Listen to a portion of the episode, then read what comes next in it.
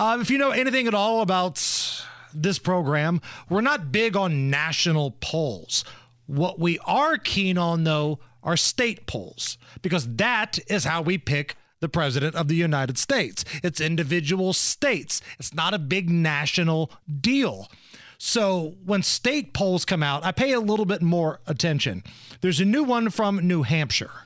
This is a new University of New Hampshire poll on primary GOP voters. So just Republicans, folks that vote in the primary from an early state.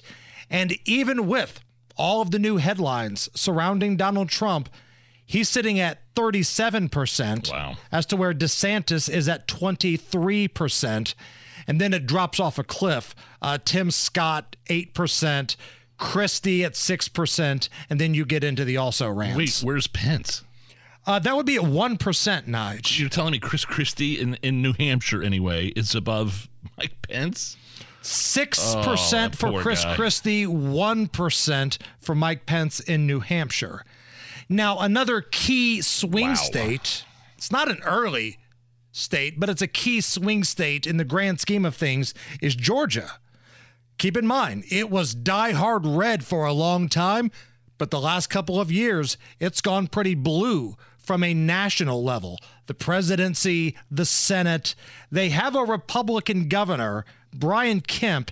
Here he is on the chances that Georgia could eventually come back to the Republicans. Well, yes, I think Joe Biden could win Georgia, but I also think he can lose Georgia. So my goal is to make sure that he loses it. And I think any Republican that we have running for president right now, or anybody that may get in the race in the future, if anybody does, can beat Joe Biden if they stay focused on the future, if they tell the American people why they should vote for us or what we're for, and then we have a candidate that can, put, you know, put an effort together to win our state. I mean, that's you can't govern, Bill, if you don't win, and that's my goal is is to be able to win. And you know, we we got a lot of distractions that are going on right now, which is not helpful for us beating Joe Biden.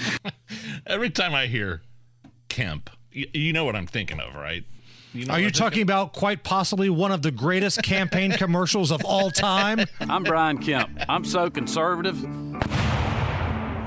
I blow up government spending. I own guns that no one's taking away. My chainsaw's ready to rip up some regulations. Here it comes. I got a big truck There it is.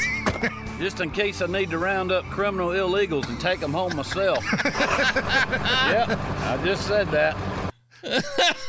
and that got him elected. He won with that. that was a winning campaign commercial right there. I got a big truck, gonna round up some illegals in case I need to take them home. I'm a two. He's he's actually the complete opposite of Shreve. Like he's firing guns in Right. his campaign commercials. Jefferson, running for mayor of Indianapolis, is saying I was going to take your guns away from you.